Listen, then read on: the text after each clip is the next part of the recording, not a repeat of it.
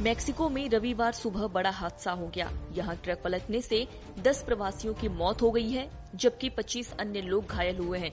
मृतकों में एक नाबालिग सहित कुल 10 महिलाएँ शामिल हैं। न्यूज़ एजेंसी एएफपी के मुताबिक मैक्सिको के चिया पास स्टेट में पीजी जियापिंग टोनला हाईवे पर कार्गो ट्रक पलटने से ये हादसा हुआ। अधिकारियों ने बताया कि ट्रक 27 क्यूबाई नागरिकों को चोरी छिपे लेकर जा रहा था। स्पीड तेज होने के चलते ड्राइवर ने गाड़ी पर नियंत्रण खो दिया, जिसकी वजह से ट्रक पलट गई। हादसे के बाद ड्राइवर भी मौके से फरार हो गया है।